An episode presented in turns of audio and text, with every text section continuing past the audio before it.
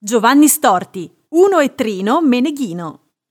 È al Teatro Arsenale, tra la Basilica di San Lorenzo Maggiore e l'Università Cattolica, che Giovanni Storti, il celebre comico e attore del trio Aldo Giovanni e Giacomo, si è diplomato in mimodramma nel 1980, esordendo poi in duo con Aldo Baglio, che conosce fin dai tempi dell'oratorio di Sant'Andrea a Milano, come duo, Aldo e Giovanni realizzano numerosi spettacoli teatrali, con i quali si esibiscono nei principali locali di cabaret prima milanesi, come lo Zeligo e il Leoncavallo, e poi in tutta Italia. Partecipano a trasmissioni televisive di intrattenimento e muovono i passi nelle prime esperienze cinematografiche.